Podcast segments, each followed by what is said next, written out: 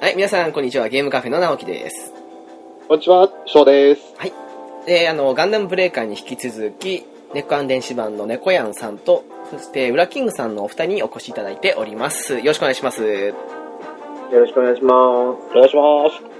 お願いいたします。そしてですね、あの、ガンダムブレーカーの回で、あの、猫やんさんに一問一答をしていただいたんですが、次はあの、ついに満を持して、ウラキングさんにということなので、はい。あの、もう、準備がよろしければ早速行きたいと思うんですけど、よろしいでしょうか。はい。いつでもどうぞ。はいできれば、あの、名台詞を言っていただければ嬉しいな。はなんだろう。すごいですね。ゲこのゲストさんに無茶ぶりをねほるこの逆襲のショー。す。名言じゃないですか。恐ろしいですが。直撃のあれを言えばいいんですかい。ぜひ、お願いできますか。では、あの、早速行きたいと思いますので、よろしくお願いします。お願いします。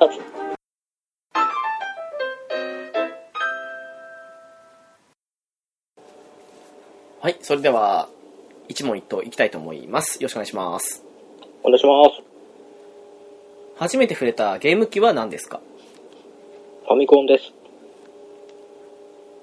初めて触れたゲームソフトは何ですかスーパーマリオブラザーズです。初めてクリアしたゲームソフトは、あ、すいません。初めてクリアしたゲームは何ですかえっと、これ多分チャレンジャーだと思います。ほほ えー、途中で挫折したタイトルはありますかはい。ウルティマです。あー一番肌に合わなかったゲームと言われて、今真っ先に浮かんだタイトルは何ですか戦いラーメンマンです。ズバリ、今までプレイした中で一番難しいと思ったゲームは仮面ライダークラブです。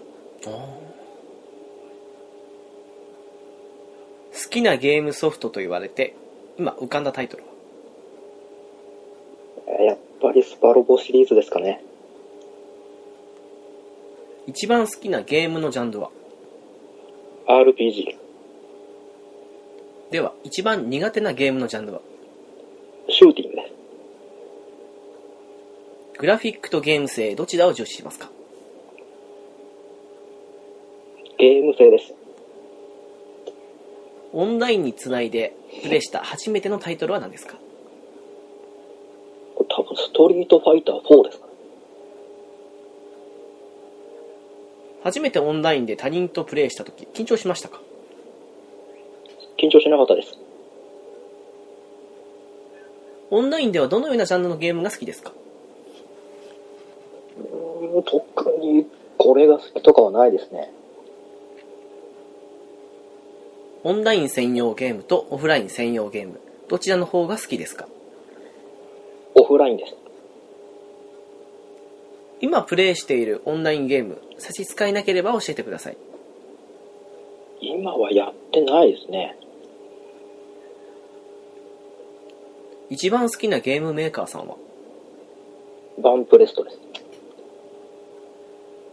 今年注目しているゲームメーカーさんはアトラス。一番好きなクリエイターさんは堀井さんとカートさんですかね。 BGM の好きなゲームソフトはありますかバルキリープロファイルです。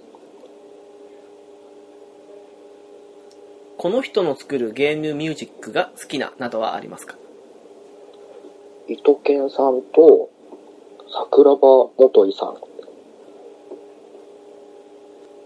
ゲームを購入する際新品と中古どちらが多いですかどちらかと言われたら新品ですかね。パッケージ版とダウンロード版どちらの方が多いですかパッケージ版です。ゲームを購入する際そのゲームのことを調べてから買いますか調べてから買います。やらなくなったソフトは売りますか取っておきますか取っておきます。コンシューマー機と携帯機どちらを多くプレイされますか携帯機です。 1年間プレイしていいソフトは1本だけと言われた時オンライン専用を除いたらどのソフトにしますかスマブラ。今までで一番やり込んだタイトルはこれ多分、新女神転生3だと思います。エンディングが印象に残るタイトルドラクエ3です。ぜひこれだけはプレイした方がいいと思うタイトルがありましたら浮かぶだけお願いします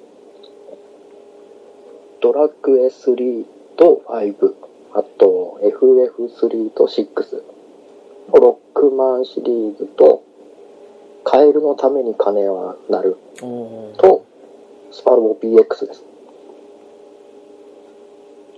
最後にこれをお聞きの皆様へ一言お願いします裏キングを呼んで話してみたいというボカショナレティーとありましたら、オファーお待ちしてます。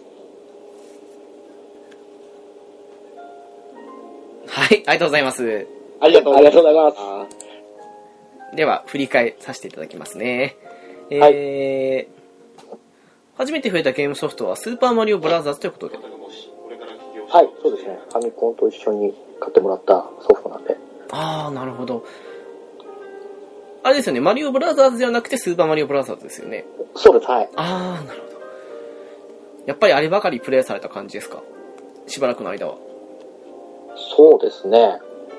しばらくはずっとやってましたね。うーんえー、そして今までで一番難しいと思ったゲームが仮面ライダークラブですかはい。仮面ライダークラブ、あのー、セーブとかコンティニュー機能が一切ないんで、一回でクリアしなきゃいけないんで、ものすごく時間がかかったんですよね。これってあの札束が上から降ってくるやつですっけそうです、そうです、そうです。あのキャラクター買うやつですよね あの、SD キャラのやつですね。ああやりましたすっごいやりましたこれ ああなるほどあうの、んい、いっぺんに全部クリアしなきゃいけないんで、そういえばそんなゲームでしたっけこれ はそう最初からいつもやった記憶はありますけどねうーい。んセーブ、セーブ機能とかあればまた先進めたんですけど、なんで一しょう、ね、発だったんで、 うん、そういうゲーム多かったですよね、ファミコンって。そうですね、結構、結構理不尽なソフトが多かったな。うん。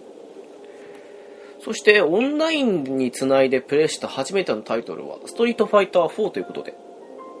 はい。あのー、PS3 版なんですけど、はい。やってみました。 ということは、もしかしたら、私、戦ってたかもしれないですよね。いや、でもそんなに、ほんと、ちょっとの間しかオンラインでやらなかったん で、あ、そうなんですね。うん。はまあでも全然です。なるほど。そして、そうですね。来年、あ、てか今年ですか。注目しているゲームメーカーさんは、アトラスということで。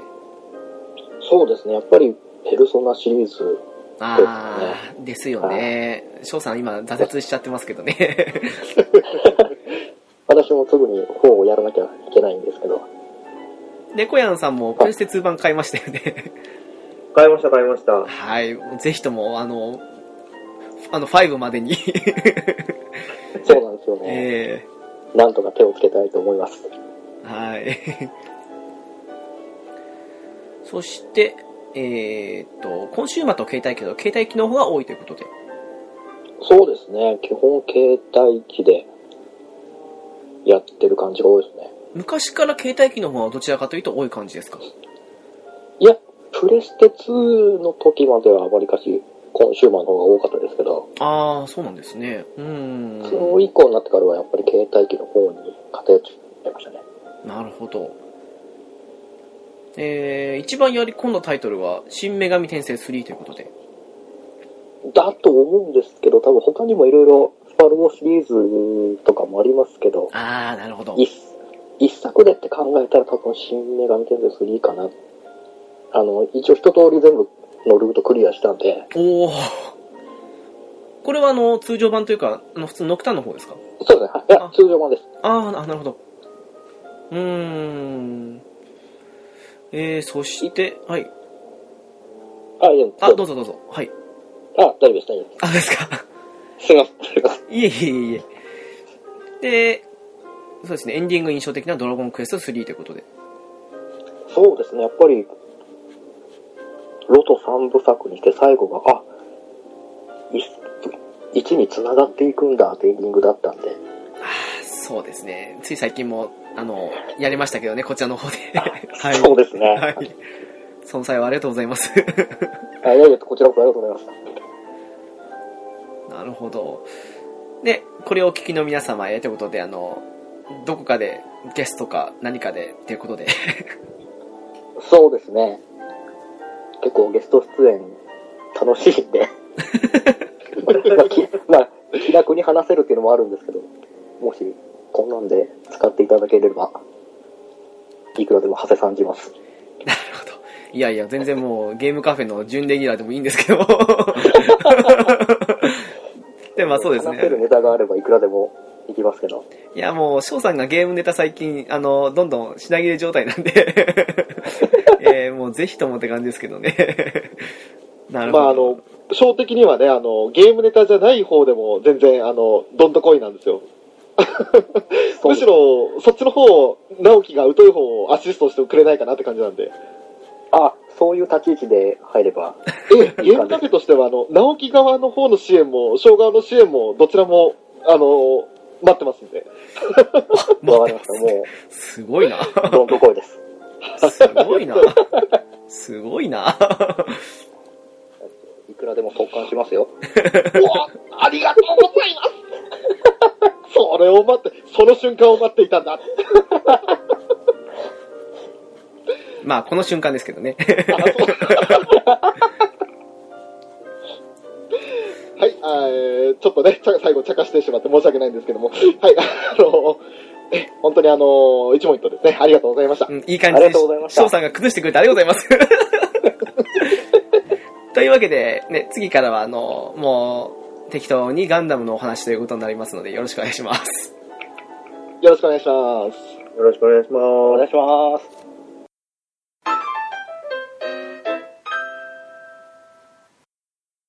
とりあえず無難なところで、まずあの、我々二人はあの、ガンダム界を作って、一度その、ベスト3で好きな作品をあげたりもしてたんですけど、ああ、はい。それをちょっと猫屋さんとウラキングさんにも聞いていきたいなと思うんですが、いい振りですね。さすが翔さんですね。す。おまずは、猫屋さん、ベスト3決めるとすれば、どの作品になりますかす。そうですね。個人的に、ゼータガンダム、V ガンダム、あとは、逆者ですかね。ああ、いいですね。今の順で1位、2位、3位って感じですか今パッと思いついたのはそんな感じですね。うんなるほどゼータにビクトリーに逆者。はい。まあ、じゃあ3位からちょっと聞いていきましょう。逆者はどんなところが好きですかいや、あの、あ、私ガンダムに入ったのは、スーパーロボット対戦からだったんで、ああ、なるほど。で、実際に初代は、ま、あの、劇場版しか見たことないんですよね。ああ、なるほど。はい。だから物語的に、その、アムロとシャアの話をしっかり見たのは、逆者だけなんですよね。ああーで、やっぱり逆者ってなんかこう、みんないいよって言うから見るじゃないですか。まあでもその後ユニコーンとかにも派生してってるから、ーうんああ、こう話がどんどん広がっていくんだなとかって思ってるっていうのは、個人的になんかこう、そ、そこがいい点なのかってちょっと思われるかもしれないんですけど。はいなるほど。そして2番目がビクトリーガンダム。ビクトリーはもう機体が好きだったんで、ああ、わかります。おーはい。かっこいいですよね。スタイリッシュですよね。あとなんか個人的にずっともう、ニュータイプとしてはウッソが一番だっていう自分の中でのおあー。る思いがあるんで、おそれー私も同じです。はい。おー。おーニュータイおニュータイプで一番やっぱり僕もウストエビンかなと思ってたんで。そうなんですよ。だから、V ガンダムなるほど。感じですかね。そして1位が、ゼータガンダム。ゼータガンダムは、私が一番最初に見たガンダムだったんですね。ああ、そうなんでなるすほどね。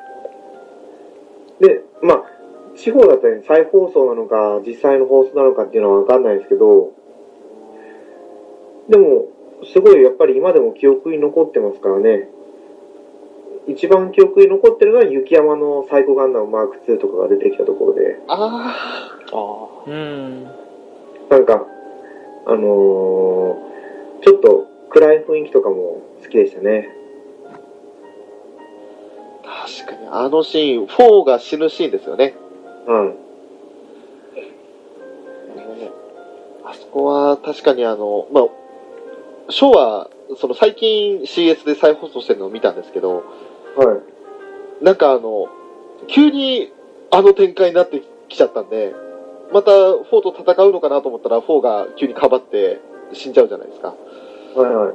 その展開に最初は、あっって圧倒されちゃったんですけど、ねでも、うん、あのシーンは、あれ、あの時に私の好きなジェリドは、まだバイアランには乗ってなかったのかあれ、バイヤーなんですよ。なもうバイアランでしたっけ、あそこで。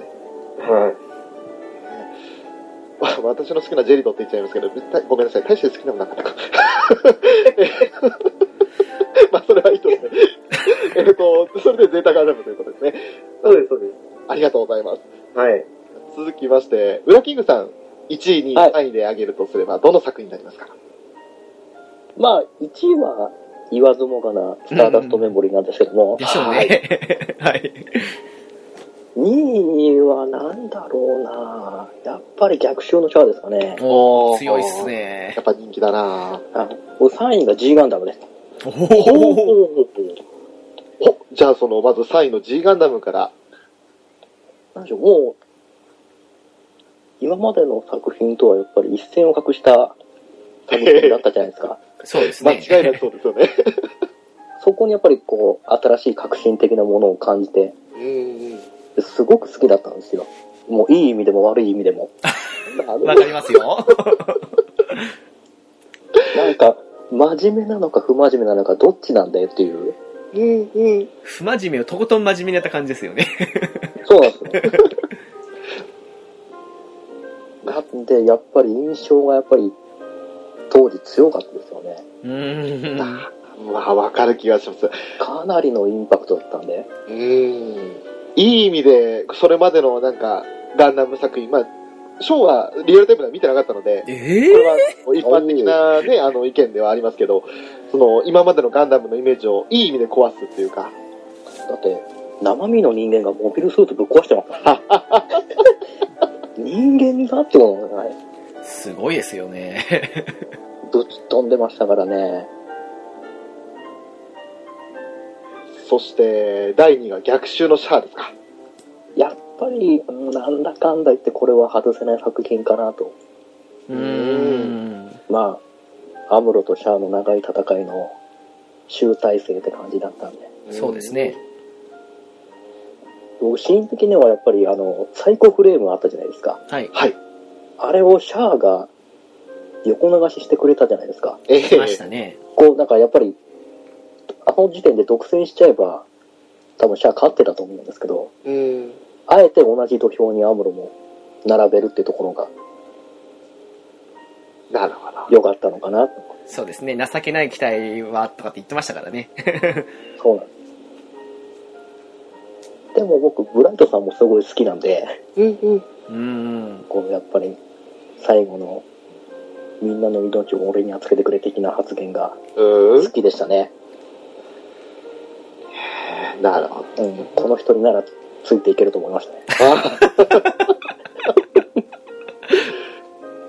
そして、やっぱりと言いますか、まあもう期待を裏切らない第1位は、0083。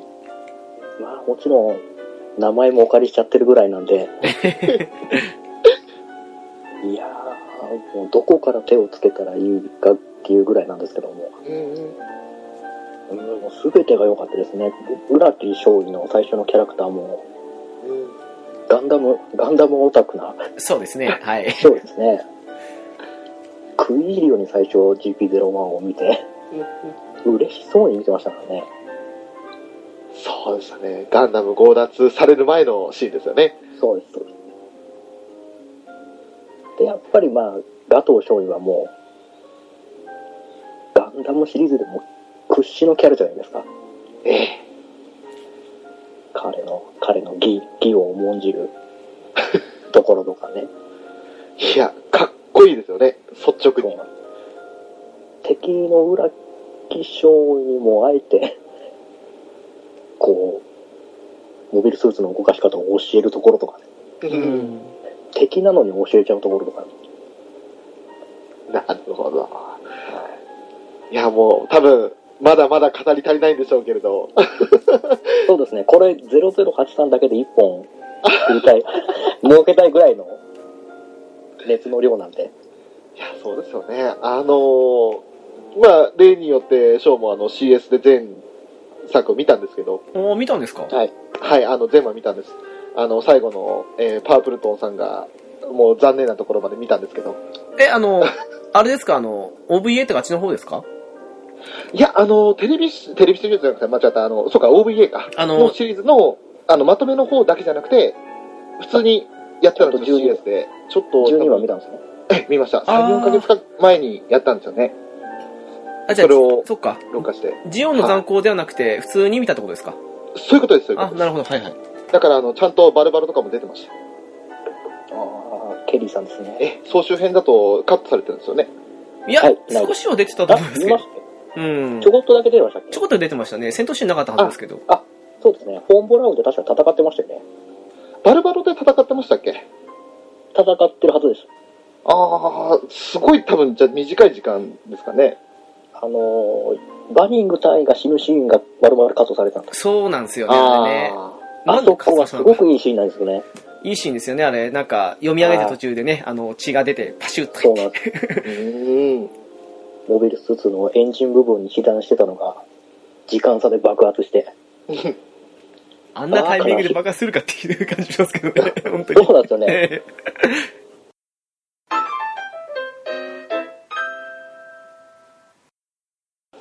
いやー、でも、お互いに共通して出てきたのは逆者ってのがありましたけど、逆者は、まあ、直樹が言わずもがな大好きな作品でもあって、おーまあ、私もね、あの、CS に録画したものを1ヶ月に1回ぐらいのペースで見てるんですけど、 あの、ユニコーンとセットでね、見たりはするんですけど、逆者、なんだろう、やっぱあの、どうしてもあの、劇場版の中で 2, 2時間枠の中で収めなきゃいけないってのもあって、やや駆け足の部分もあったじゃないですか。そうですね。でも、なんであんなに、やっぱ人、なんだろう、ガンダムファンを引きつけるというか、あの作品が好きだっていう人が、あれほど、うんこんなに、まあ、全員好きなんだっていうのを、その、人を引きつける魅力って、やっぱりアムロとシャアの、さっきウラキングさん言ってた集大成、そこに尽きるんでしょうね。そうだと思いますけどね、やっぱり。こう、やっぱり宇宙世紀の一つの形がうん。一段落する、ちょうど節目の作品じゃないですか。そうなりますね。うん。なんでやっぱりこう、印象が強くなっちゃうって部分があると思うんですけど。ちなみに、逆者の中で、まあ一番好きな機体とか、好きなキャラクターとかって、ちょっとああえてあげるとすれば、猫屋さん、誰が好き、もしくはどの機体が好きっていうのはありますかあー、そうですね。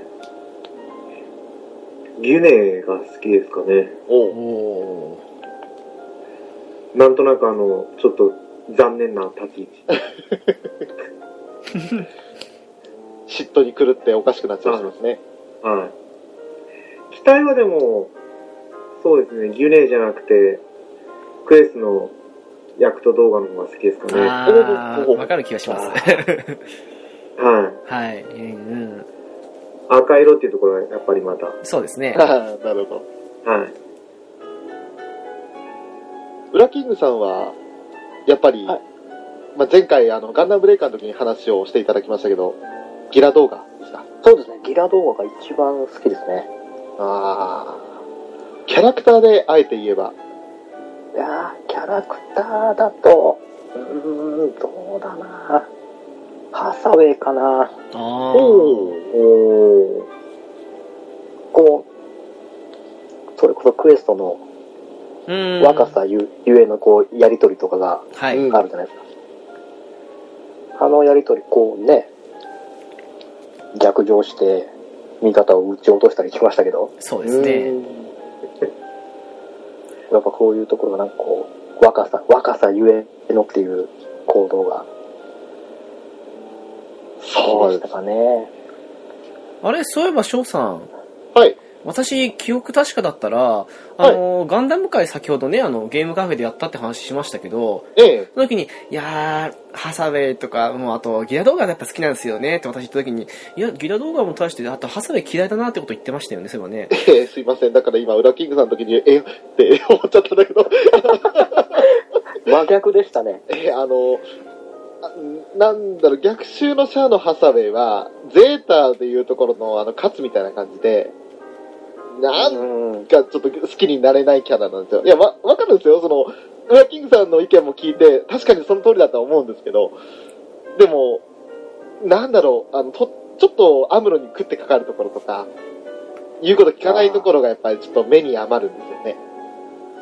まあ、それはもう本当に若さゆえで一言で言っちゃえばそうなっちゃいますけど、やっん。ぱりその、アムロとかがこう、歴戦のエースだった頃の時代を知らないわけじゃないですか、そうハサウェイは。なんで、やっぱりああやって突っかかっちゃうところもあるんだと思うんですけど。そうですね、あの、勝つと違うところって、勝つってあの、アムロのその、歴戦の戦車たのを見てるのと、見てないっていう違いがありますからね、ハサウェイと勝つだとやっぱり。うんうんうん。勝つは結局、あの、ファーストの時に一応見てはいるはずなので、そうですうね。ん。まあでも逆に今見ててあのざまかと思ったらおしまいなんですけどね。いや、ちょっとね、あの、ええ、言い過ぎましたけども。いいぞ、いいぞ、ショー毒舌来ましたね。やばいですね。ちょっと、ええ、まああの、よしとしましょうか。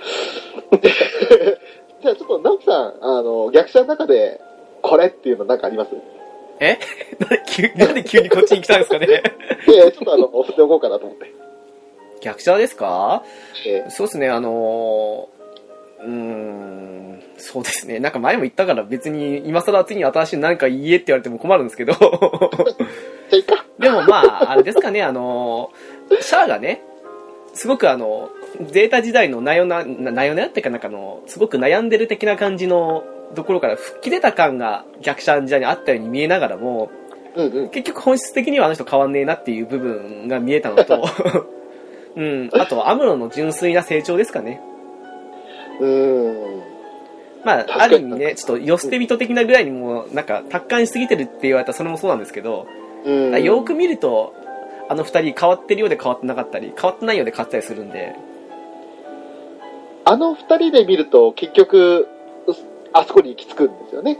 ライバルというか、結局その立ち位置に行き着いてしまって、意見が結局エゴイスティックな方と、あと、まあ物事を全体を通して、世界を通じて見るみたいな感じのアブロの見方と、結局相入れないところがあって、なんかシャアのわがままにみたいな感じになっちゃいますよね。はい。はい。すげえ、今の、今の間はなんだ。まあ、うん。そうですね。あとは、なんだろう、ガンダム関連で、まあ、やっぱりゲームだとかアニメ以外にも、いろんな作品展開とかってありますけれど、何かこう、それだろう、プラモデルだとか、いろんなジャンルで、これ、ガンダムのこれ系のもの楽しいんだなってとかって何かありますかそうですね。ガシャポンだったら買ってましたけど。そこ来ますか。ありました ね。なるほど。ガチャポン選手ですね。はい。まあ、別に買ってただけで話そんな 広げられないですけど。あれ、今もまだ出てるんですよね。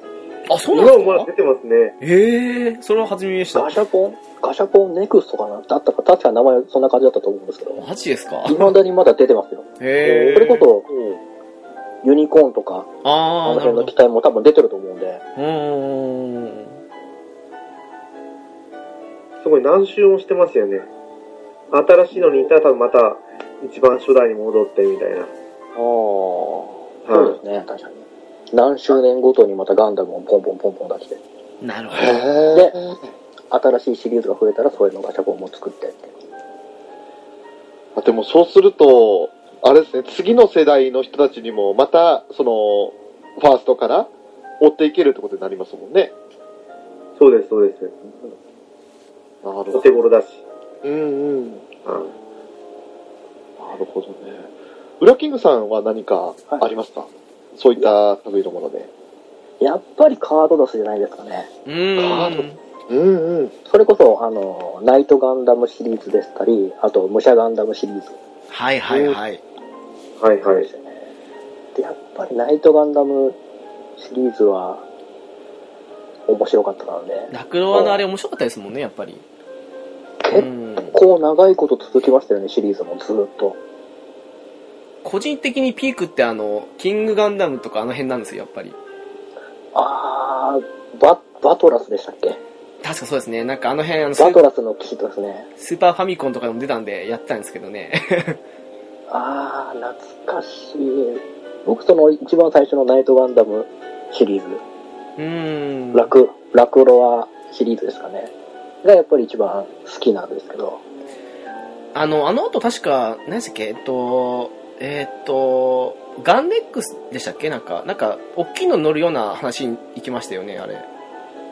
はい、なんか、モビルアーマー的ななんかでっかいガンダムが、ガンダムの中にガンダム乗っちゃうみたいそうですよね。な。ありましたなねん。だったっけなよく見てたんですけど、今名前ど忘れしてるんですけど。 あの、それこそ F、F90 とか、その辺のシリーズのガンダムが確か出てたと思うんですよ。そうですよね。難しいな。なんか、細かく。それこそスペリオルガンダム好きだったんですけどね。ああ、いいですね、あの、ナイトガンダムとブラックドラゴンが一つに、もともとは一つだったっていう。あの、スペリオルドラゴンソーダーレイカーのプラモデル買いましたもん。買っただか買ってたか忘れましたけど。あかっこよかった。色もそれこそ、着色みたいな金色の、そうなんですよ。金とそあうですとね、エメラルド的なあの、それもやっぱりあの、ありましコーティングされてるんですけど、かかっけえなってなりましたよね。た。あれは好き。それこそ、スパロボの最新作の BX でも、あナイトガンダムそうですよねシリーズ出てくるんで。あやっぱ、動くと全然違いますよ。あれやってないんですけど、ナイトガンダムシリーあれ、ん何々出てくるんですかあの、その機体というか。あと、それこそ、ラクロアシリーズですね。ナイトガンダムと、はい。アルガス騎士団って覚えてますかね。はいはいはいはい。ナイトアレックス、そうです天ね。は使い。ゼータ、闘士、ダブルゼータ、うん。うん法術師、ニューですか。のシリーズですね。なるほど。あの辺が丸々出てくるんですか。はい。なるほど。うーん。で味方、味方で使えるのはこの機体ですね。いやーでも動くとかっこいいですよ。こうなんか、決め、決めポーズ的なことするんですけど、はい。その時にちょうどあの、カード出すの時に使われてた絵柄みたいな、なるほど。背景がこう銀色っぽい感じのうんホログラムみたいな感じ。うんあの格好するんですよ。へーやっぱ知ってる世代からしたら、やっぱり、激アツですよ ね。いや、カード出すのあの、金ピカのやつって全部その、決めポーズで出てくるんですよね、あれね。そううなんですよ。ーん。集めてましたね、そなれんはで。もう、それ見られただけでも、もう、うわーってもう、鳥肌立ってましたからね。なるほど。あ、すいません、思い出しました。あの、今ちょっと調べたんですけど、あの、気候神ですね。ちょうどあの、SD ガンダムの、外伝の。はいはいはいはいはい、なんはかい。、エルガイアとかいましたもん、そういえば。そんなにいましたね。しばらく出たんですよ、ゼロガンダムで、あの、エルガイアに乗ってどどうこうみたいな感じの話が、あ、ネオガンダムか。ですね。うん。はいはいはいはいはい。ちょうどず、見せた時期ですもん、ちょうどずっと。だからそれこそ、えーコロコロコミックとボンボンありますけど、私思いっきりボンボン派でしたから。私もボンボン派でした。 私も本能派ですね。 ね、やっぱりナイナイトガンダム物語は、キラータイトルの一つだったんで、うんうんやりましたね。やばい、完全に取り残されてる。先ほどのあれ、正規兵ガンデックスですね。そうですね。で、その次に気候神で、その次にあの、ナイトガンダムって感じで進んでるみたいですね、これやっぱり。今、軽くいびき見てるんですけど。そうですね、やっぱり、うん、あの当時って、ボンボンって、その SD ガンダムもそうですけど、ガンダム系多かったですからね。いっぱいありましたよね。それこそナイトガンダムから、武者ガンダムから、うん。いろいろと。それこそあれですよね。これはもう京志郎とかもそうでしたっけありますね、はい。えこんなこと言っちゃうと年バレちゃうかもしれないんですけど。プラモスピリッツですからね、まさにね。 いいですね。元祖ガンプラアニメ、アニメというか漫画でしたっけあれの前に、なんかもう一個前のが確か作品あったと思うんですけど、うんうん。ガンプラボーイだったから名前忘れちゃったんですけど、はい。そんなのの作品があった後に、プラモあの、教プラモ教師をですね。それこそ、やっぱりパーフェクトガンダムとかですよね。あー、うんうん。エクストリームバーサスとかでも出てますけど。そうですあーね。あ私、後半使ってました。 ああいうオリジナル機体とかも結構たくさん出たんで、ー。あ面白かったですよね。独特でな、なんですかね、ファンタジー的なノリの話ですと思うんですけど、すごく面白かったですよね、この。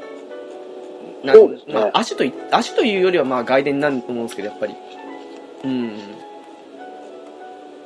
また、ガンダムシリーズの一つの方向性が現れた作品なのかなとも思いましたし。ちょうどこの時期、SD 系の人気が高くて、あの、F91 とかあの辺の、まあ、ある意味、本線の方ですけど、の流れの方があんまり不人気だったのもあって、やっぱり、その後のテレビシリーズするはずだった F シリあの F91 の後の話っていうのが、お蔵入りになったみたいのはよく有名な話ですよね。ああ、そうですね。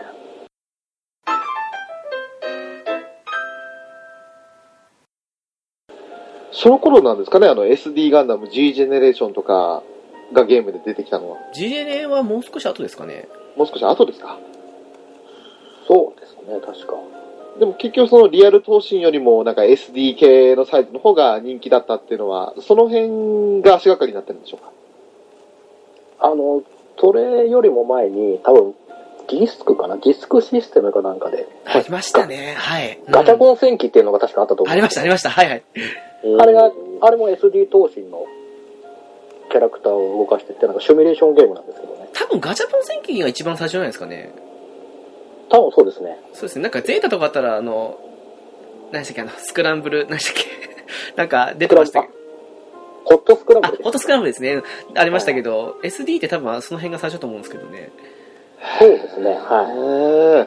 へえ。いやいや、あの、まあ、今年のタイトルですけど、あの、SD ガンダム G ジェネレーションシリーズの新しいの出るじゃないですか。あええの、宇宙世紀だけを題材にしたという。えー超楽しみにしてますよ。これ即買い決定 です。即買いす るのあの PS4 で買いますよ。いやあれはね、あの、結構、その、まあ、直樹含め、その、界隈で、ツイッター界隈でね、あの、話が盛り上がってた時があったので、その時にちょっと調べてみたんですけど、さっきのあの、ガンダムブレイカーと違って、ちゃんとプレイステーション3でも出るんですよ、あれ。だから、ショーもちょっと興味持ってるんですよね。いや、そこで4買えばきっと、あの、4買う口実になるんじゃないかと私は思うんですけどね。いや、ねえまあ、やっまぱあ、りそこはちょっと置いといてね。あの、あえて今あるハードだけで考えるんですよ、私は。まあ、それで、あの、ちょっと興味あるし、あと、ユニコーンとかの MSV だとか、も出ると。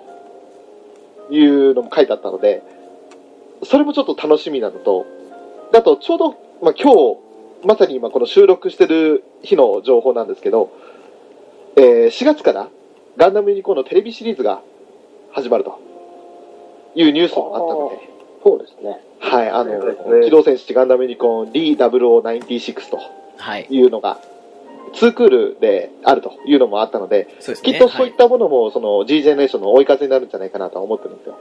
い、じゃあ、多分、翔さんの PS4 買いの追い風にもなると思いますよね、きっとこれ。それはどうかな。まあ、うんとは言えないんだよね、やっぱね。あの、結構、あの、カウカウ詐欺になっちゃうんでね。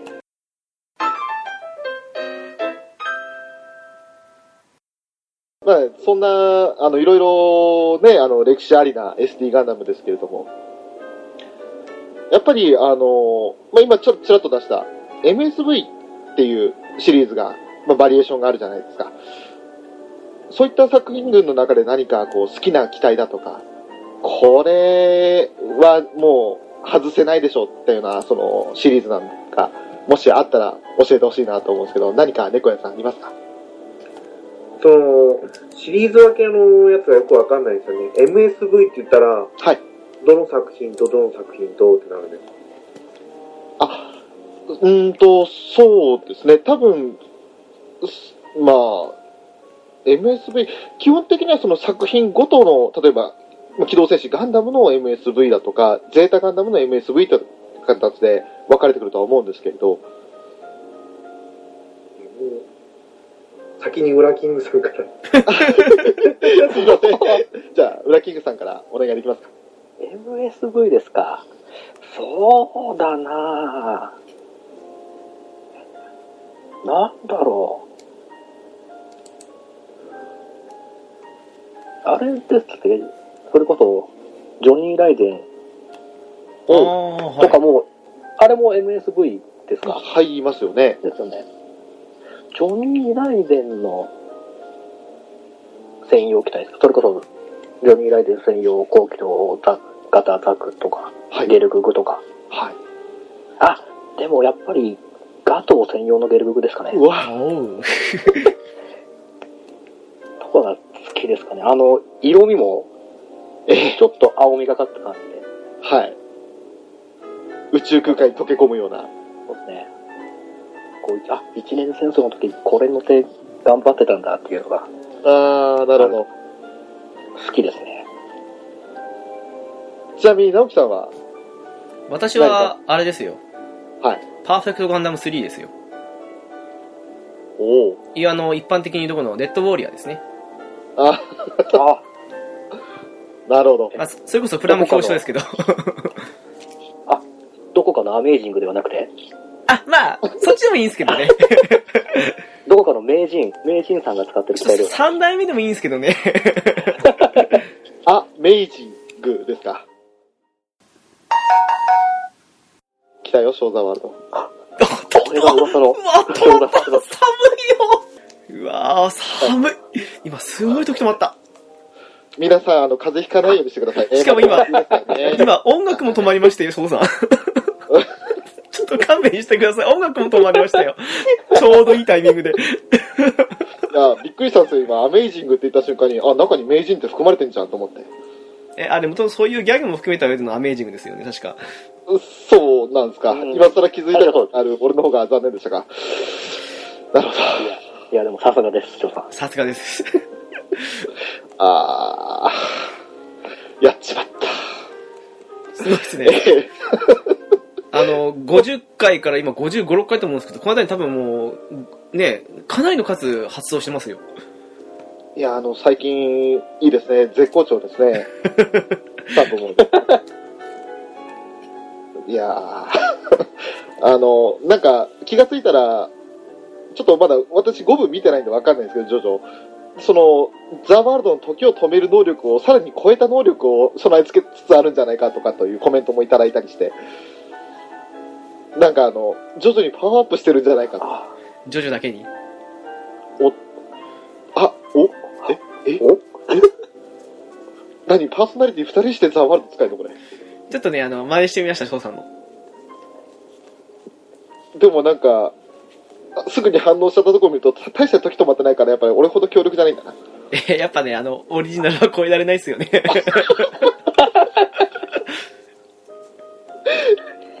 なるほ 本ど。当。すごい回ですね、今回。えいや、うん、ちょっと、あの、私がね、あの、アメイジングの中に名人含まれてねって余計なこと言ってしまったのが、運の尽きなんだよ。すいません。それはちょっと、 後で、うまく編集してくださいな。できないか。 まあ、えっ、とはい。そんな感じの MSV の話だったんですけど、何か、猫屋さん、これといったもの、もし思いつけばでいいんですが、何かありますいや、その、だからよくわかんないですね。MSV っていうのが。ああ、なるほど。モビルスーツバリエーション。から言えば多分本編ではちょっと出てこなかったが、あるいは出ても本当にわずかな出番しかなかった機体とかキャラとか、そういったものが主軸になってる話っていう感じなんですよね。 まあ基本的にはガンプラとかですかね、でも。うん。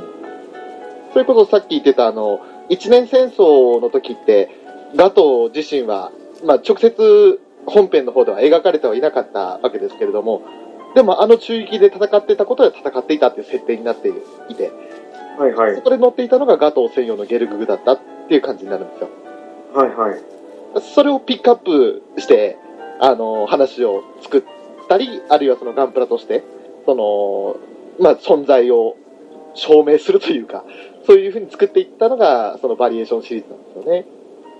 それが MSV って言って、なんかいろんな種類のゲルググとか出てたんですね。そういうことになるんですよね。あ今やっとわかりました。いすいません、説明不足で。え、そんなことないです。個人的に、小個人としては、あの、MSV という存在をよく見るようになったのはシードからなんですよ。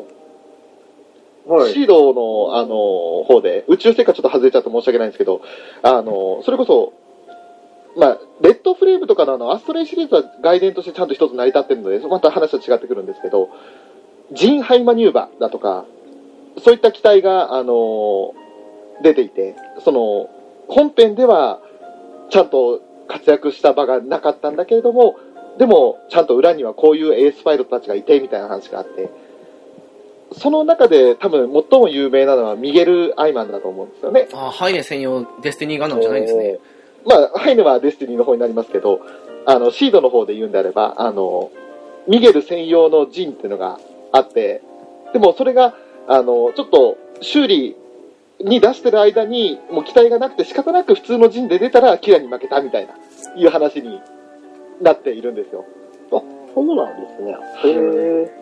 ジうン、あの、ミゲル専用ジンだったら、あの、村雲ガイの、えっ、と、ジンとも渡り合えるぐらいの強さ、みたいな設定もあるんですよね。まあ設定はね。設定はね。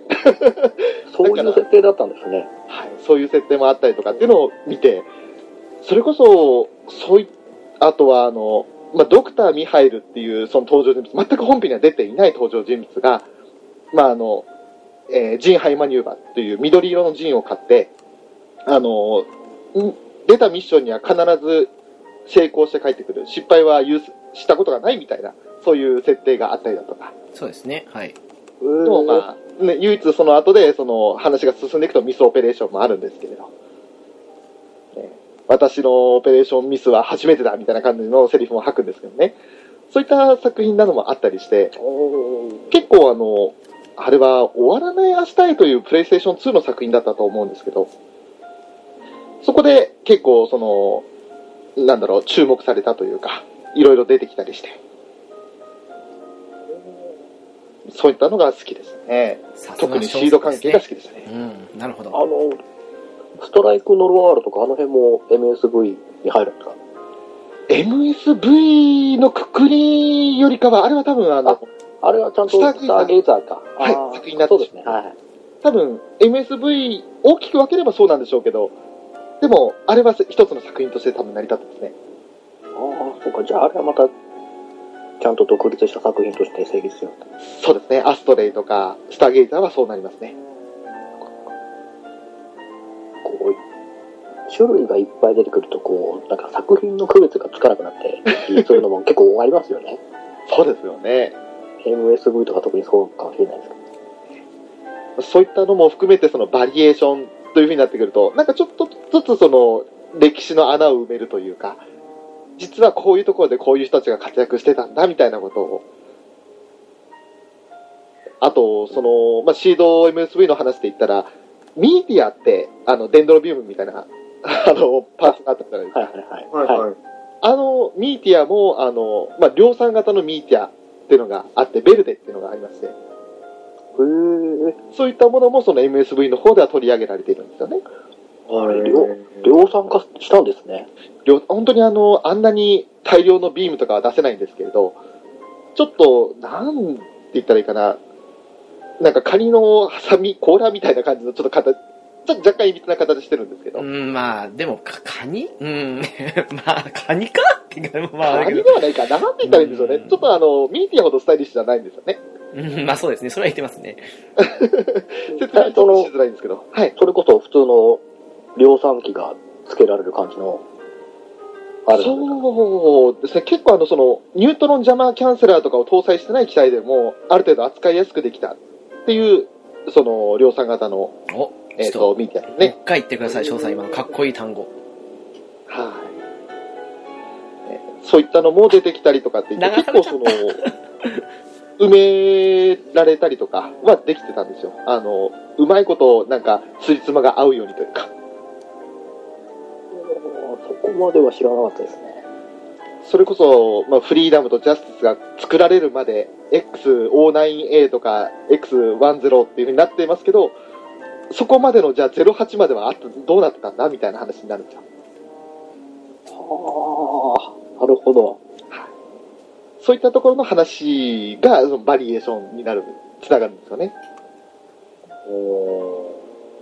そういったものの中でと思ってちょっと振らせていただきました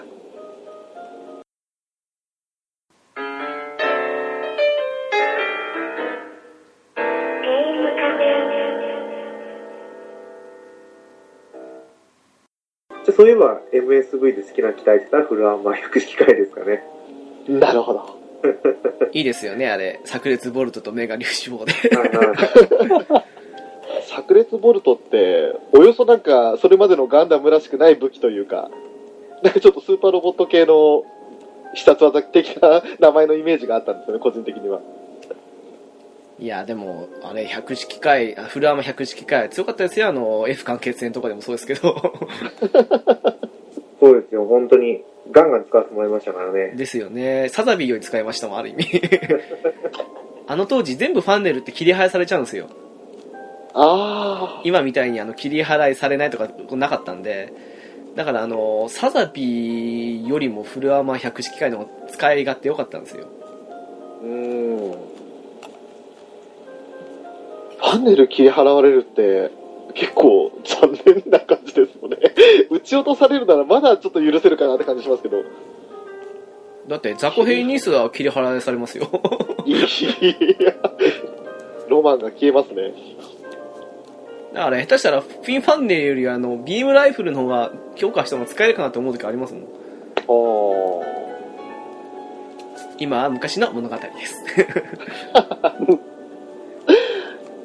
あのやっぱりダキングさんは特にあのスパロボをよくされていたってことですけどはい。やっぱりあの、まあ、だあのスターダストメモリーがお好きということもあって、序盤からずっとあのフルバーニアンとかあの辺をフルカードって感じですかいや、改造は基本的に、えっ、と、それこそ、アルファシリーズまでは、基本改造はしないんですよ。おお、一一切無改造で、はい。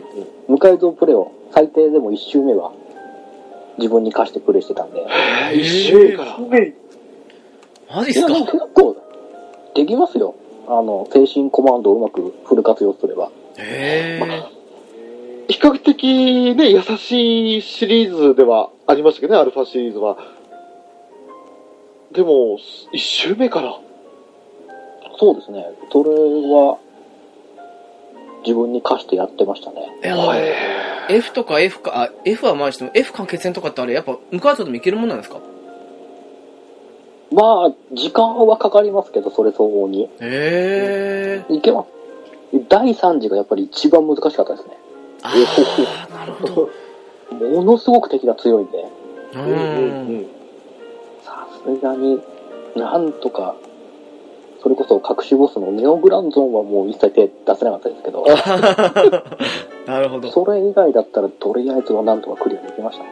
やっぱりコツみたいのってあったんですかこういう戦法を取っていこうみたいな、あの、そんな、ご自分の中でっていうか、その作戦というか。えー、どうだったですかね。もう、あの当時は結構運任せなところも多かったかもしれないですね。あー改造プレイか。すごいっすね。やっぱりあの、強化パーツとかその辺は普通につけていくあ、感もじちですろかんもちろん、あ強化パーツはフルに活用してますけど、あ、なるほど。あ、それならなんか希望見えてきました。あくまでその武器だとか、あの HP エネルギーだとか、その辺のところの改造はしないで、あの、それこそ、あの、限界反応って、ありましたね。はい。あったんですあれ、ましたねあれ、あれだけは改造しましたけど、あなるー、なるほ。ど。そうですねあればかりはいかんせん、パイロット成長してくるとどうしようもなくなりますもんね。そうなんですよ。限界値超えちゃうと、どうしてもそこは、それだけはやりましたけど、うん他のエネルギーだ、運動性とかはもう一切手をつけず。うん。なるほど。へー。やっぱそれりも、すごい。そうなると、リ系とスーパー系はバランスよく使わないと無理な感じですか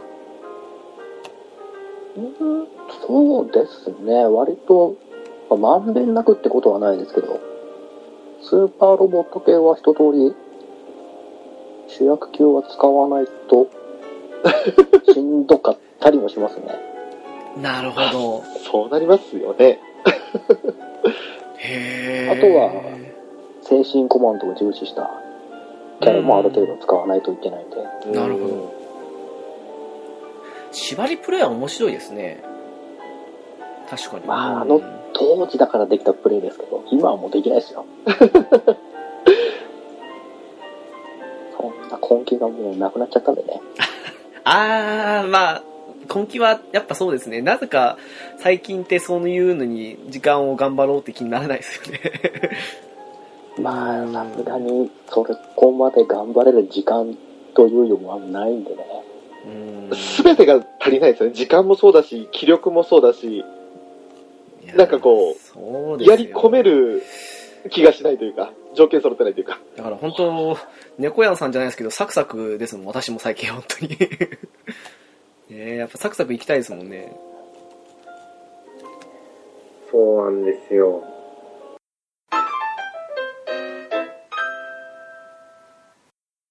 なんか、ど、どっかの作品で周回プレイの時に、エクストラハードモードかなんかで、改造できないプレイもありましたよね。ああー、なんかありましたね。あ、なんかありましたね。あーありましたね。で、多分それクリアすると、15段階改造のどうのこうのとかっていうのが解放されたりとか。あー。何の作品でしたっけねあちょっと覚えてないですけどね。なんか言われてみればあった気がします。うん。あえれでもそれを1周目からやるなんてちょっと想像できないですね。裏切驚きりですよね。 M ですよ、M。いや、でも、多分、逆に一周目だからできるって部分もあるかもしはれいなはいでいす。敵のその辺の戦力とかもう何もわからないって言ってたんで。おー。怖いもの知らず的な感じでそうそう。やっていける。今思えばもう、戦力とか分かってたら、しっかり準備しますよ。いやー、まあそうですね。こう、やっぱその、ゾクゾクする感じを楽しみ。あ、やっぱレムなんですかね。いやー、ちょっと申し訳ないですけど、ド M かもしれないですね。 ちょっとどつき、度級ですね、本当にね。あんまり、いじられるの慣れてないんですけどね。いや、あの、困ったら、翔さんをいじっていただいて全然構いませんの で。あのね、ラビスタガンダムとラビスタがありますから。う るせえよ。もういいよ、そのネタはもねもう、でも、二段するとね、あの、ね、SCA が来ます からね。ショーズカウンターアタック。う。バラボーの話、今せっかく出ましたけおど、はい。あのー、どうしましたお二人のその大好きだったスパロボシリーズ、ああ、聞きたいですね。今うあのん。うん、裏キングさんから一応アルファとか F 関係線とかその辺の話は出ましたけれども、特にこのシリーズ、この作品が好きだったっていうのが何かありますかじゃあ、猫やんさんから。えそうですね。私はスパロボ R とかが面白かったですかね。 R! いいですね。えっと、エクセランスのやつですかね。だったと思います。はうい。ーん。あー、なるほど。あれは面白かったから、あの、アドバンスのやつですよね。そうです、そうです。あー。確かに、あの頃ってなんかあの、まあ、せバランスも良かったですし、あと、手頃にできるっていうのもあったし、なんかいろいろいい条件揃ってましたよね。そうなんですよね。それにちょうど多分周回プレイも始まったぐらいで、あー、そうですね、あのー確かに。はい。まあその前の多分、どっからかは忘れたんですけど、始まってて、えで、えち、ょうど R やってた時はやっぱりサクサクやれるじゃないですか、2周目も。はいはい。。そうしたら多分あの時は本当に4周ぐらいはやったんですかね。おー。おーその周回ごとに例えば、やっぱりあのルート違うと隠し機体とかも入手できるもの違ってくるじゃないですか。はい。そういったものも例えばその攻略本だとか読んだりとかして、なるべくその自分の好きな機体が集まるようなルートを選んだりとかってしてました。そうですね。あー、なるほど。そういえで、ば、今こうやってなんかあ、はい。会う、こうやって話しながら思ったんですけど、はいもっと遡った記憶を今掘り起こしたら、はい、はい。あの、 もうちょっと好きなスパロボありましたね。お何ですかそれは、あの、ゲームボーイの第二次スーパーロボット対戦。工夫はおー。いいですね。 G だ。いいですね。あれは、だって V2 アサルトバスターが出るんで、はいはいはいはい。あなるほど。 そうだそうだで。はい。ゴッドガンダムとかも出てたし、いーええええ。や、面白かったですね、あれは。やっおぱー。り携帯機の方がって感じですかね。先ほどの R もそうですけど。うーん。あのーそういえば周回プレイって、どこから始まりましたっけアルファの時はまずあったなとは思いますけど、アルファありましたなかったんじゃないですかね。ないですよね。なかったでしたっけ第2次はあったと思います。第2次ありましたっけあ、何じゃあったか。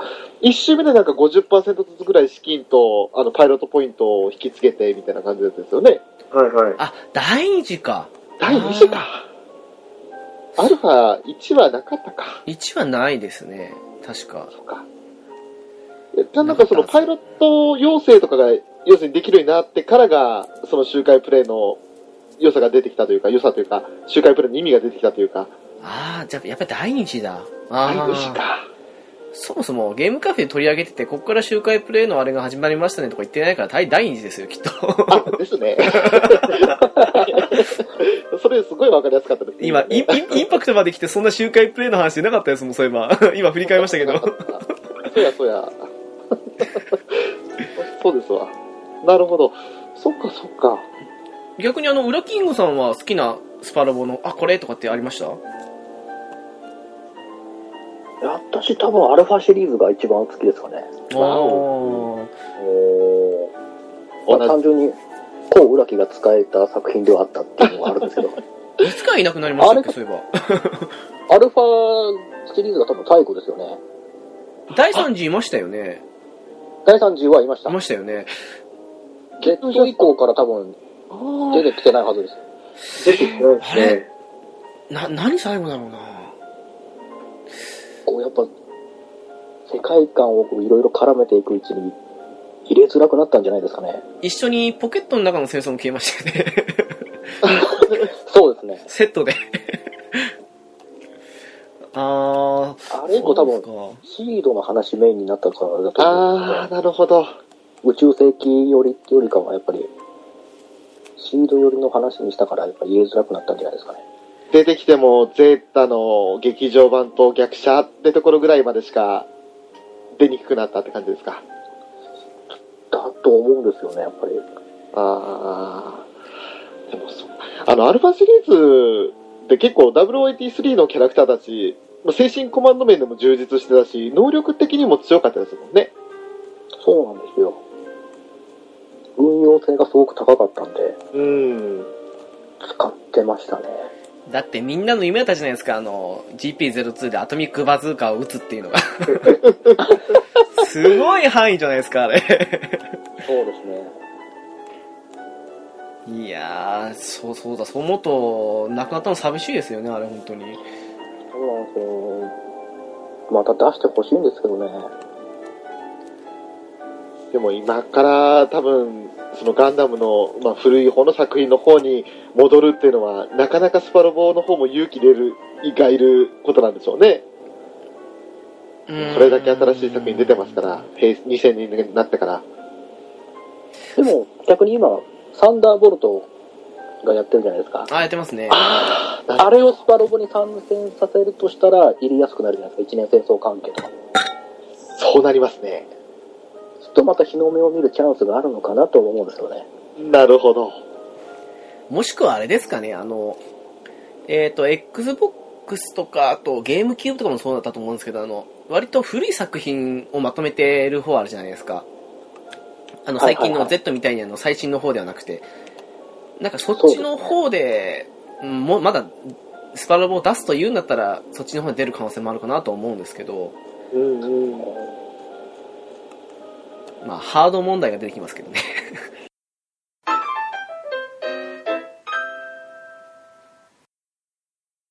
いや、でもアルファシリーズは確かに、まあ、ショーも好きな作品なんですけど、好きなシリーズなんですけど、あれは、まあ、これからね、ゲームカフェでも、これから第2次だとか、第3次取り上げていく予定ではあるんですが、やっぱり、なんかいろんな作品がこう、入り混じったシリーズだったかなっていう気はするんですよね。まあ、どのスパロボもそうだと思いますけどね。まあもちろんそうですけど、個人的になんだろう、年代的にというか、一番その、ツボにはまったというか、そういう作品が多かったかなって気がしてるんですよ。まあ、年代の問題なんですかね。ちなみに、あの、猫やんさんとウラキングさんは、あの、まあ、せっかく今回ガンダム界なんで、あれなんですけど、スパロボで、まあ、これはよく使ってたとかっていうガンダムの機体とかキャラっていますガンダムで言うと、まあ、出てくればウィング系はよく使いますね。ああ、わかります。はうい。んあとは、そうですね。意外とニューガンダムとかは使わなくて、ああ、そうなんですね。はい。私も出てきてたらデンドロビウムは毎回使いますね。いいですね素。晴らしい。はい。よく友達にニュータイプでもないのになんでそんなの使うんだってバカにされてましたけど。あれは汎用性高いですよ。はい。ウラキングさんは何か、まあ、もちろんデンドルビーマーをお使いになったと思うんですけど、そうですね。でも割と主人公系のガンダム機体は多かったですかね。うーん。ああ、でもゼータガンダムが一番使ってたかもしれないですね。おー、なるほど。あの、やっぱり変形で高速移動もできますし、うんうんうん。エネルギーの燃費もそんなに悪くはなかったと思うんで、まあそうですね、確かに。こう短期で突っ込んで敵の攻撃を集中させつつ他の機体で倒していくっていう戦法もやったりしましたね。うん。って考えたらやっぱりゼータですかね、一番よく使ってた感じは。なるほど。うん翔さんって、なんかガンダムって使いましたまあシード以外で。そうですね、アルファで言ったら、あの、F91 シリーズが結構使いやすかったかなって印象で、分身があったじゃないですか。まあは分い身、ああ、そうですね。ね、あの機能130以上でしたっけなんか気力あれば発動するっていう条件あったと思うんですけど、AF91 とあとビギナギナ。これはもう文章ありませんけど、単純に好きだったっていうのもあって、それとやっぱり、アルファで言うなら V2 ですよね。アサルトバスターに乾燥して短期突入っていうのは好きですね。なるほど。いいですよね、その辺ならね。うん。あの載せてるのが残念ながら嘘じゃなかったんですけど、え へうんえおいーえいえそれは本当に申し訳ないえだ。そこにシーブック載ってたんですよ。なんでドイツにえじゃあ F91 は F91 には、柔道か神あたりに載ってたような気がするんですよ、ね。え、じゃああの、ゼータとダブルゼータ誰乗ってたんですかあの、正直あんまりゼータ、ダブルゼータ好きじゃなくて、それ、その F91 と V2 アサルトともう一つあの、ニューガンダムヘビーウェポンシステムなんですよ。はい。その3機が、あの、まあショーの個人的なガンダム3トップで。いやー、あの、うん、あの、その乗せ方をしてる人は全国に翔さんだけじゃないかって今一瞬思っだちゃいまだしとたけど。思うんですよね。へー、ちょっと驚きを禁じれませんね。なんかあの、あまり、まあ、ガンダム作品、アルファからはたくさん出てましたけど、その中で、うん、シーブックと、うん、そうだな、とにかくその、あまり、その時はウッソの魅力に気づけなかったんですよ。えええ翔ザワールドです。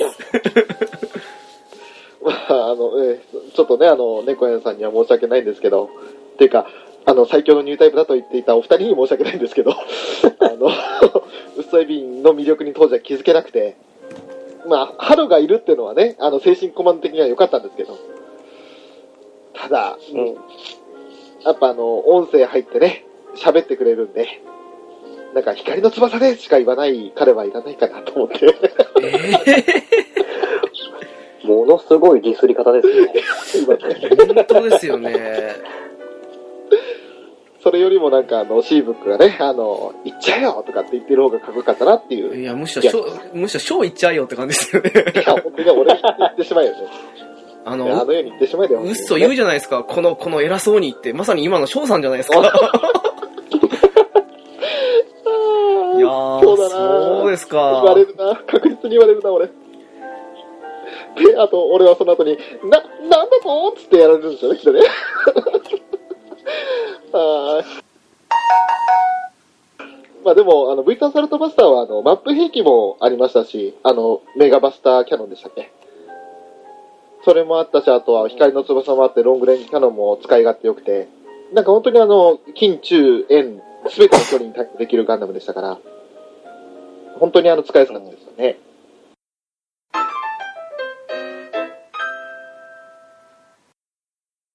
ちなみにあの、まあ、スパロボもそうなんですけど、お二人ってあの、なんか他にガンダム系のゲームってされたりとかってありましたおー記憶に残ってるので言ったら、私は G センチュリーですかね。あー、プレステでしたっけあ、スーパーミプコレステあ、セガスターンとかでも出てたような気がした、プレステですよね。。うん、うん。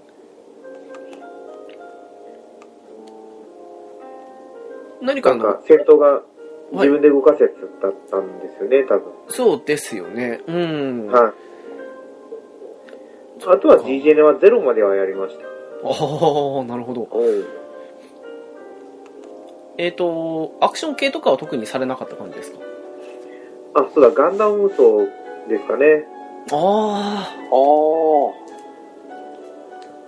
あ。あと前、前の回で触れたガンダムブレイカー。ー、うん。なんか、あの、ガンダム対ガンダムとかだと、操作が難しいのかなと思って、あんまり触れなかったんですよね。ああ、バーサス系ですね。うん。はい。アナザーズセンチュリーエピソードって名前でしたっけああ、ありましたね。あはりましたい。ねなんか、まあ、友達に来てやった時に、なんかこう、操作が合わないなって思って、そこからちょっと遠のいちゃいましたね。わかりますよ。 はい。私もその口でしたから。 うーん。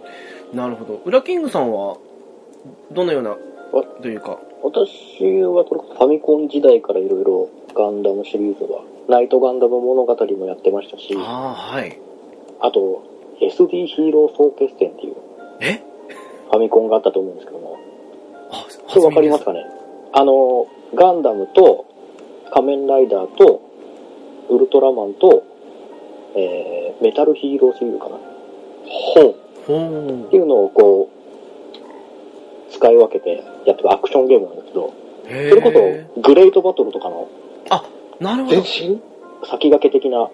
へファミコン、え。ファミコンでそういうのあったんですよ。あ、そうなんですね。へアクアクションゲーム。面白かったですよ。え。うーん。こう、それぞれのシリーズで3キャラずつぐらいいたのかな確か。なるほど。それこそあの、好きなゲームメーカー、バンプレストっておっしゃってましたけど、はい。やっぱり一番輝いてた頃のあの、作品群というか、その辺ですかね。そうですね。それこそ、相撲のゲームもありましたよね。そ、相撲うん。相撲バトル大相撲的な感じの。へえ。これも確かファミコン作品だったと思うんですけど、あ、そうなんだ。あの辺のシリーズをやったりとか。思い出せるのは、そのグレートバトルだとか、バトルドッジボールだとか、あ、スーファミ時代ですね。はあい。りましたね、ありましそのた辺はパッと思い浮かぶんですけど、相撲だとかそのヒーロー総決戦になってくると、ちょっと、やっぱりピンとこないところはありますね。まあ、ファミコンの結構、初期でもないですけど、ええ。 80年代中盤後半くらいかな ?90 年代手前くらいかなに出てたってお作品だったんで、あーななるるほどほど。そういう類のゲームやって、それこそあと、ガシャポン前期とか、ああー、はい。ううん。あの辺のシミュレーションゲームもやってましたし、うーん。あと、まあアクションゲームとかだとそんなところですかね。あとは、普通にスパロボシリーズであったり、あと、リアルロボット戦線っていうのがスーパーファミコンであったんですよ。ありましたね。はそういわ。かありました、やりました、やりました。はい。あれシリーズもやってたり、あとは、ヒーロー戦記って RPG の、ああ、はい。それはわかります。はい。あのシリーズも一通りやったりしてましたね。うんうんでなんだかんだで結構、ガンダム作品触れてるんですよね。うん。手広く触れてますよね。うん。すごいですそうですね。ね。想像以上に幅広くてびっくりしました。いや、もう、バンダイとかバンプレスと結構キャラクターゲームの宝庫だったんで、そうですね、確かに。うん。こんな数出てましたね。じゃあ逆に、近年のというか、のはあまり触れてはいない感じですかまあ、近年だと G ジェネは一応、オーバーワールドまではうん。いや出ますし、他のガンダム、あと、バーサスシリーズも最初の方の、えーっと、ガンダム、バーサスガンダムぐらいまでは、それなりにはやってましたね。ああ、なるほど。あの、よく外伝系とかで、ブルーデスティニーとか、あとコロニーの推したちとか、あの辺ありますけど、その辺は触れなかった感じですかえーっと、ブルーデスティニーは多分、サターンでやったと思います。ああ、あ、ワン、ツー、スリーどれも。えーっと、はい、やりました。ああ、コロニーの落ちた秀人とかは、あと、ギレンの野望とかは全然難しすぎて手出せなかったんですけど、私の好きなゲームで。はい。いや、面白いとは思うんですよね。ちょっと面倒っちゃ面倒ですよね。 うん。敷居が高いと言いますか、ちょっと、こう、クロート向けの作品かなと思ってたん で、いやー、でもあの、先ほどのね、あの、無改造プレイをされていたウラキングさんなら全然と思っちゃうんですけどね。 私はその無改造プレイの方が、うわ、すごいと思っちゃいましたけど。 ねああ、え。プレステ2とかで結構、あの、巡り合い空でしたっけありましたね、はい。おあーれは面白かったです。あれも面白かったですね。はい。あれ、結構、長いことやってたような気がしますね。あれ、いいゲームでしたよね。うん。あれ、いいゲームでしたね。結構ゲーム性も操作も割と、ストレスなく動かしたと思うんうで。ーん。それ、プレステ2ランキングの時に、翔さんに説明、翔さんだけど、うまく説明できなかったんですよね。俺あの、シードの終わらない明日へみたいな作品書いとかって言ったやつですよね。全然違えやあー そうですね。つですね。ぐらいですかね、ガンダム作品に触れたっていうと。おいやでもうんまさにまあ人に歴史ありというかええなるほどっていうふうに今思いましたけども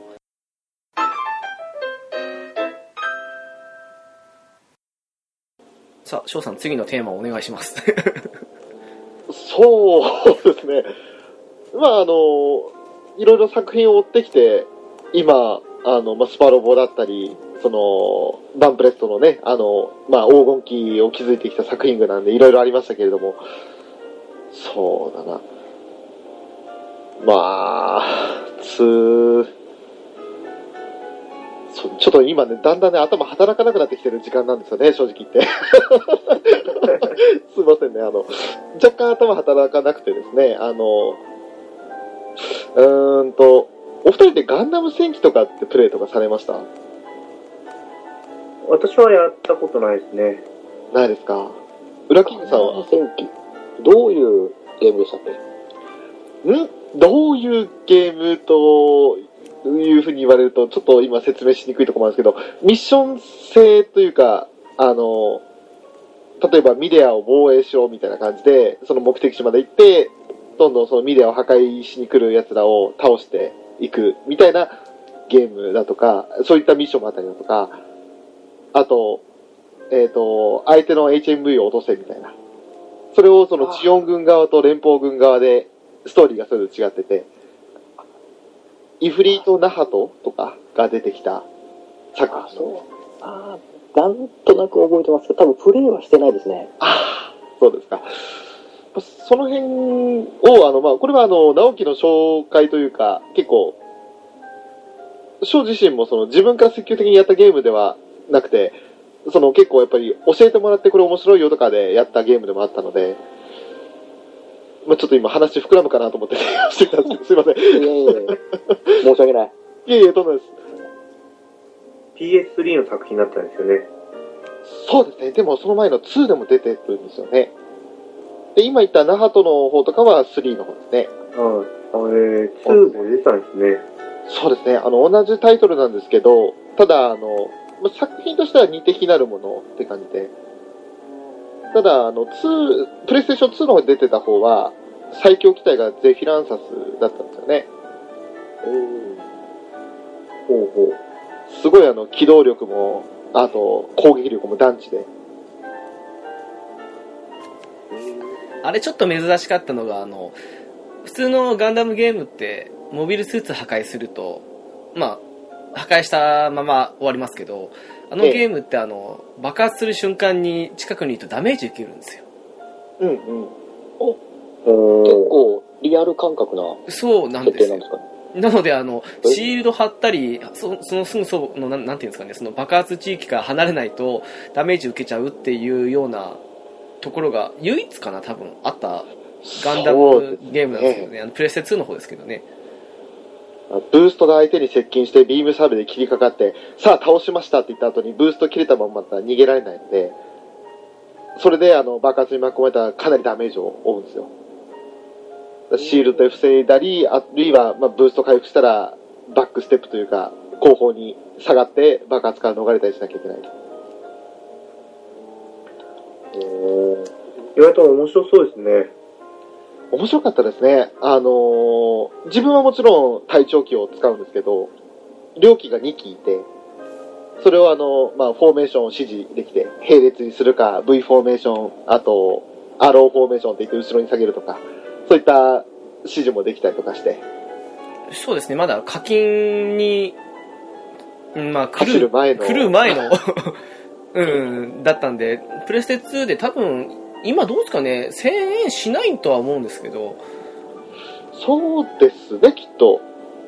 そうですね、あのプレステ2だと、あの、そう、あの、プレステ2を最近また買われた、その、猫屋さんにおすすめすると、その、先ほど、裏キングさんおっしゃってた、あの、巡り合い空と、あと、ガンダム戦記は、まあ、おすすめな方かなっていう うん。感じはしますよね。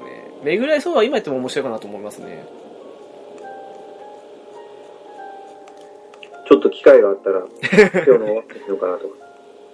やっぱり当時の作品なんで、今の作品とかと比べちゃうと画像とかはね、弱いというか、やっぱり見劣りする部分はどうしてもあるんですけれど、ゲーム性で言えば、多分、問題ないはずです。まあ、プレステ3の方のガンダム戦記はあの課金ゲーになってましたからね。うん、残念なことにね。私最後に乗ったの GP02 ですよ。あの、マルチミサイルタイプの方に乗って、なんか遊んでたの最後ですね、多分。うん。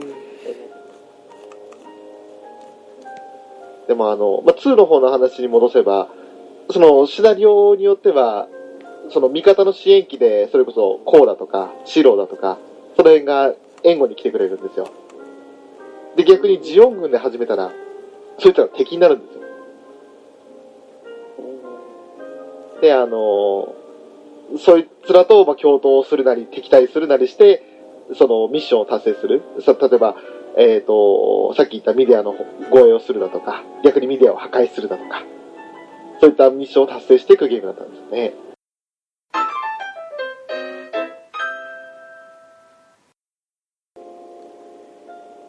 いや、あの、ちょっとね、あの、予想外の、もう、キラーパスが来てしまってまして。ガンダム主題歌っていうことを、ちょっと今上がったんですけど、ええ。ちょっとあの、うん、これはゆっくりやってもいいんじゃないかということもありまして、はい。ちょっと今回あの、パッと3つぐらい、それぞれ、おのおのに 上げていく程度にとどめて、もし時間ありましたら次回という形にしたいなっていう、いうふうんぐらいのもう決められないっていう 状況に陥りましたので、まああの、ガンダムの主題歌ですね。じゃあ、猫やんさん、はお願いします。そう3ですつねほど。はい。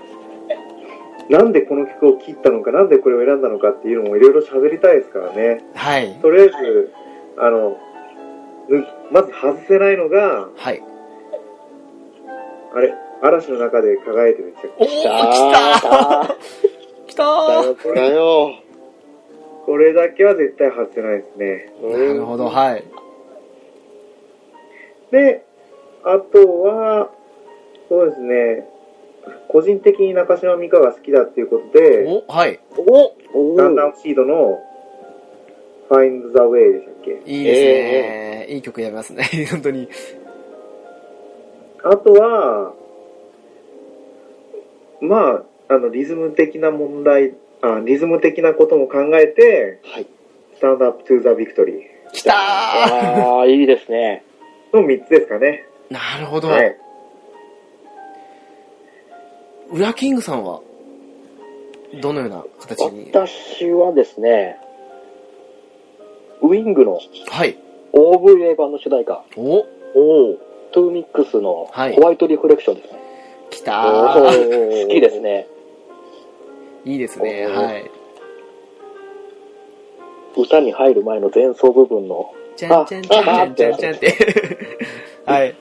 あポッドキャスト上では言えないですけど、わかります。あれが好きですね。わかりますよ。あとはですね、うーん、スターダストメモリーも上げたいところなんですけど、歌はそんなにでもないんですよね。あれーはい。もちろん、もちろん、ザ・ウィナー。じゃあ、あげましょうか。ザ・ウィナーも。あ、ありがとうございますか。はいあげまし ょう。いや、別に嫌いってわけじゃないですよ。もちろん、はい。大大好きな曲の一つなんですけどね。いや、あれですよ、あのあ、次回の時のために、あの、ここで語らないっていう手もありますよ。 いや、まあ、とりあえず、多くは語らないですけど、わかりました。はい。あえて。あとは、ダブルゼータの後期の主題歌、おサイレントボイスですかね。来たーさあ、3つ挙げるとしたら、この3曲になりますね。なるほど。なるほど。じゃあ、ワールドさんどうぞ。ちょっと待ってよ。 ちょっと待ってよ。 いつの間に名前変わったんですよ。まあ、あの、そうですね、上げさせていただくと、やっぱりあの、外せないのはユニコーンのおえーまあ、ケミストリーが歌ってるっていうこともあるんですけれど、えー第3期の、ね、主題歌なんですよ。もう本当にあの、外せない曲一つ、それと、それにあとは、そんなかなり悩んだんですけどね。うーん、まあ、そうだ、ドリームズ、ガンダム X のドリームズって曲が好ああれは。い。 はい。きかなと。あ、それにあともう一個であげるとすれば、あの、さっき、まあ、嵐の中で輝いてって話も出ましたけど、はい。どちらかというと個人的にはエンディングテーマの10 years after。あー、10年後のですね。 そうなんですよ。はいあの、まあ、そのエンディングテーマに流れる、その、絵とかもね、好きなんで、まあ、その辺はちょっと詳しくはね、またあの機会に語りたいなとは思うんですけれど、その3つですかね、あげるとすれば。なるほどね。うーん。いいチョイスというか、 なるほど。うん難しかったです。 はい。あ、私ですね。ええ、そうですね。いや、あのー、F91 のね、あのー君を見つめてとかもいいなと思ったんですけど、ただね、なんだかんだ歌っていいと最近になっちゃうんですよ。 あのー、ガンダムウィングのリズムエモーション、ああ、いいですね。後期のオープニングですかね。あーいいっすねうん。と、あとね、ちょっと被っちゃってあれなんですけどね、あの、ガンダム X のドリームスですかね。おーすごい好きだったんですよね。あと、ちょっと、つい最近になっちゃうんですけど、割とかなり、なんか、最近の中じゃ、聞いたなっていうのは、あの、ガンダムウィング、あ、ウィングじゃないや、えっ、と、ガンダムユニコーンの、これエピソード6ですかね、確か。ああ。はい。リアイアム EP ですかね。はいはい。ちょっとガンダムっぽくないんですけど、の3つですかね。うんうん。なるほどね。まあ、あの、すっかり言いますと、今見てふと思ったんですけど、暁の車忘れてたなと思ったんですけどね。いやー、そうあね、それもね。あの、単純にオープニングとかエンディングだけじゃないんですよ。その、挿入歌が素晴らしいんで すよ 。今見なきゃ、今見なきゃよかった。本当だから、あの、3つとかで絞り込めなくてね、いや、どうしようって、これだけで本当にあの、一つの回作れそうだよねっていう話をね、いやー、本し当てです てよ。、今、泣く泣く3つだけあげようかっていう話になりましたから、ちょっとあの、まあ、収録時間的な都合上で、結構夜深いんですよね、今。ね深い闇ですから続けらね。れないのもあって。いやねー、でも、そいやー本当多いですからね。あの、お三方、また私もそうですけど、上げられた曲についてのなんかあれこれってのも、あったら多分、1時間どころじゃ済まないんで、 多分。いやーそれこそね、あの作品ごとに、あの、追ってって、いやー、その曲良かったよねっていうふうに一個ずつ語っていく方がいいのかなって気はしますよね。いやーもう、すいませんね、小山さん。あの、せっかくのキラーパスをまともに活かしきれない、この私たちの不甲斐な さ。ええそんなことないですよ。それでもここでみんなのその好きな音楽っていうのがちょっとでも分かっただけでもいいじゃないですか。ねえいや、でも本当、うん、いい曲は多いですからね。うーん。それこそ、あの、よく、私やってるんですけど、あの、バーサスシリーズ、最新作とか、エクストリームバーサスとか出てるんですけど、ええあの辺って、全部あの、曲、ボーカル入りなんですよ。えそうなんですよ。そうなんですよ。なので、その辺も含めてすんごいテンション上がるのが、まあ好きな理由の一つでもあったんですよね。うーん。まあ余談ですけども。はいまあそんなわけで、えっ、と、被った部分ももちろんありますけど、え4人で、まあ、うん、12曲ですか。はい。パーッと上げる感じで、なんとなく終わりとさせていただきますと。はい。はい。おね、残念すぎるんですけどね。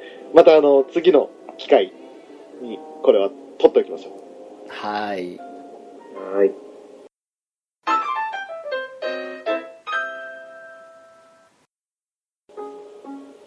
いやー、ちょっと最後の最後で一気にテンションが、いや、気力が150になってしまい、 ちょっとあれですけどね。ただ、本当にね、なんか急に頭の中回り出しましたからね。あのメリーゴーラウンドし始めましたから。翔さん、お気力ね、気力50だったのに150になりましたからね。いや、本当ですよ。こんな大激励ない ですよ。もう争奪力だったのに、もうやばい、そろそろ頭が回らないとかって言ったのが嘘のように、うわ、うわ、この曲も良かった、あの曲も良かったとかって、オフレコでね、やってましたけどね。まあ、うん。いいと思います。 はい。というわけで、まあ、お知らせですかね。はい。はい、えー、ゲームカフェですが、ゲームやアニメを中心に、ノンジャンルに気楽にゆるーく話すポッドキャストです。はい。ホームページは http コロンスラッシュスラッシュゲームカフェ .caesar.net です。はい、えー、メールアドレスですが、ゲームカフェアットマーク、アウトルックドット JP です。ツイッター ID ですが、ゲームカフェ01になります。お便りリクエストなどお待ちしております。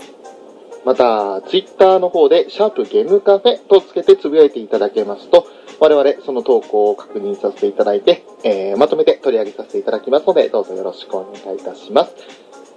そして今日ゲストで来てくださっている猫やんさんの、えー、ポッドキャストのご紹介もしていただければなと思います。どうぞ猫やんさんお願いいたします。ありがとうございます。えっ、と、私、猫やんですね。猫缶電子版というポッドキャストをやっています。